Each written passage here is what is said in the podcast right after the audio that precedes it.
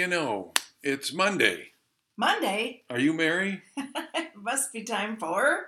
Mondays with Mike and Mary, Hey, good morning, everyone. where we get to recount for you some of the highlights of our recent coaching calls. What a great group of people we have as we get it close to the very end of the first half of the year. So many people hitting their goals. Yeah, isn't that exciting? And renewing because they get to make another commitment for the next six months. So, That's the smart thing to do. tis. Yeah. So we have asked the experts questions to recall for you and some Pareda techniques to recall for you. And we choose them as highlights because we think they'll help you in your business. We hope you agree, and we're happy to have you aboard for the podcast. Yeah, don't forget to share this with friends. So I was uh, pouring through my past notes. Um, I just happened to run into them. I hope you all are keeping journals of every call because we have for nine years. And I know that some people have said to me, Gosh, I wouldn't sell them for $100,000. This is like an education right here. But I was going back through some notes from 2012, and somebody asked, Are things slowing down? Guess what somebody asked this week? Are things slowing down? Really? Yeah, I, I don't know. It, it's probably a good idea to keep track of stats in your market, like days on market and number of sales, and for the trends analysis, you know, like we do. But there's this emotional feeling that people are having. Are things slowing down? Are things picking up? Well, you know, wherever there's that kind of uncertainty, there's opportunity too. So I just would caution you to not say out loud, are things slowing down? Because that's what happens when, when you say that. What happens? Well, you slow down. So say, you know, things are picking up. That's a great thing. It's an attitude thing. Although I think the question was asked, and actually I had it asked once this past week too, because there's maybe more listings on the market right now in some areas, and they're taking a little bit longer than 14 hours to sell, you know. So there is an adjustment. And you know what there's a lot more of as well as that? What's that? Loan officers, title people, brand new licensees. So, yeah, when there's more people trying to get a piece of the same pie, it's going to feel like things are slowing down. And your point is very well taken. It's about attitude. Right. I hope my other point was well taken too that it's about keeping a journal of notes of the advice you hear and the techniques you hear because it is invaluable stuff. Speaking of which, I have a parade of techniques to share. Good. All right. It was a closing question.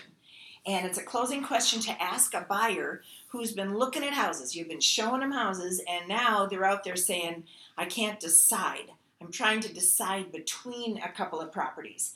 And so I love this one. Here's the question If both houses were free, which one would you choose? If both houses were free, which one would you choose? And what does that do? Take the emotion out of it, take the price out of it, get Yeah. to the root of what's really, really important to me, and maybe even allow that prospect to let themselves imagine buying the more expensive one. It's a great technique. I love the dialogue. It gets you to the why. Why do you want it? That's what's important to you. Yeah. Well, I had a wonderful Ask the Experts question I wanted to share with you because I'm a veteran. And this was about veterans. Oh, It was about um, those wonderful people we call appraisers. oh, you know, the ones of, of which Floyd says, if you took all the appraisers in the world and laid them end to end, that would be a good idea. You know. well, this was a VA appraisal that came in way low, and it was on a new build home. And so the agent's scratching their head, what do I do? Uh, and the advice they got, I thought, was priceless. So, uh, yes, you are allowed to question the data that the appraiser uses. And the person who does the questioning is the veteran. oh, I did not know this. The veteran has the right to order a second appraisal. and and choose a different appraiser. They pay for it, but they have the right to do that. And not just the, the veteran, but in this case, the builder has got a lot of weight too. And the builder can uh, dispute the appraisal, get current data. Someone else suggested show the appraiser uh, tax records that that uh, prove an appreciation rate in the market and in that Oh. area. And I thought that was a really good idea. So, if you're going to appeal, use the builder, use the veteran's rights, and also you can go directly to the appraiser with new data. Now, you do it in the right way, in a polite way, not saying, hey, dummy, you missed these facts, but it, it's uh, if I could show you some other data that might help move this along, would you be willing to take a look at it? And I love that idea. You know, appeals don't have to be a fight, and there's alternatives to just turn a deal turning on the whims of one person and their their lack of vision in the marketplace. That's a great way of putting it. I had a great Ask the Experts question too. May I share it with you? Please, All right. So it came up four times. You know how we've talked about themes, right? themes, yeah. Yeah, but um, so here's the question. Okay, my kids have been out of school now for a bit, and I am still not back to work. I'm feeling like every day's a Saturday. Everybody's home, there's things to do, we got summer, and how do I get myself back to work? And I heard that in several different ways and from several several different people, but I want to Me too. Oh, you heard that too? Oh yeah, for Oh, sure. Well, dig through your notes and see if you can add anything because I have like a little menu of ideas here, and so I'm going to rapid fire kick them out. Okay. First one was get an accountability partner. Yep. Second one was do the same thing every single morning. You and I have talked about this from the platform, Routine. Michael. Routine. And making sure that you're doing your top five. Your top five list has to be done, whether it's the night before or the morning of, depending on your personality style. And you start with number one and you work right on down to it. Um, one of our students bought a fish. This this same thing happened to her like last fall, and so her advice was, "Do you remember when I told you I bought a fish?" Now I do because I asked her to send me a picture of it because she named it Floyd. But the fish, the I fi- thought Wanda, a fish called yeah, Floyd. no, no, that it's the fish called Floyd. sounds like a movie. But so she keeps her fish at the office because you know why? You have to feed it every day. Ah, She has to go to the office to feed the fish. or Floyd will die. Or Floyd will die. Oh no! I know. So she knows that she's more efficient when she's at the office than when she tries to work from home, and it gets her to the office. I just love that. And then, you know, having a start time and an end time, having a routine that involves an end time. So those were those were the best of the best suggestions. And they're wonderful suggestions. Yeah, you know that there's that danger that the people who are not independent contractors in your life have this view though you don't have a real job, your schedule's flexible, you can take care of everything else other than your business, but I have a real job. You know, they, they have a tendency to take advantage of us like that. So sometimes you have to have a heart to heart with them and say, I got to get back to work.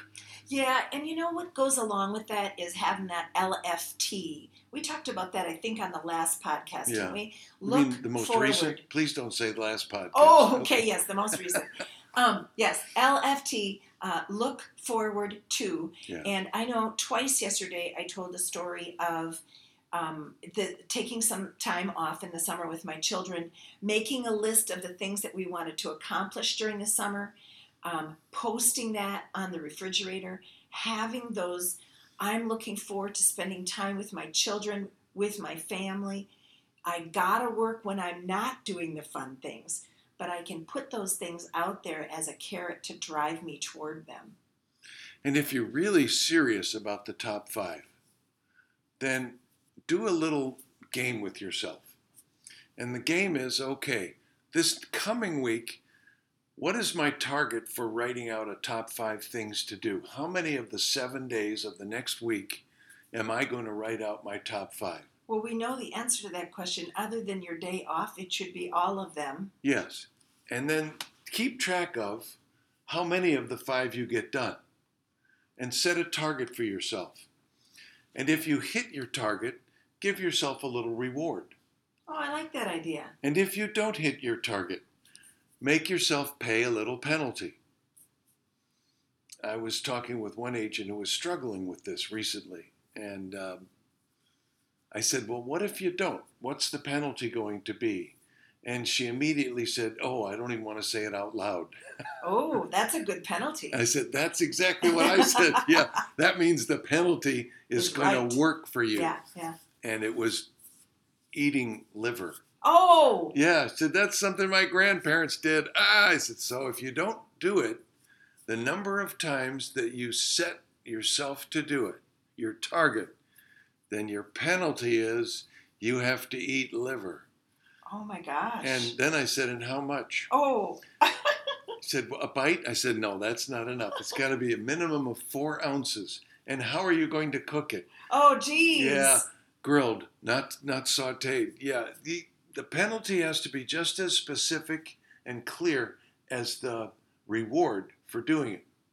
And this would be for somebody who's not in the habit of doing their top Yes. five. Yeah, if that's the habit you want to break, Yes, because all of our students ought to be doing their top five. It's an assignment. it is. Yeah, and if you're not in the habit, then what happens is the past habit automatically kicks in. See, your routine has to be you you've got to challenge your current habits if they're not working for you. And you break the routine by doing something different, adding a reward and a penalty to it. That's the way you break that routine of the bad habit and institute the new one. Thank you for sharing that. Yeah. So, hope you enjoyed the podcast. If you did, share it with your friends, your family, your colleagues. Tell everybody about it. We'd love to spread the word about R squared coaching and all the value that you bring to these calls every week. Thank you so much. Bye, everyone.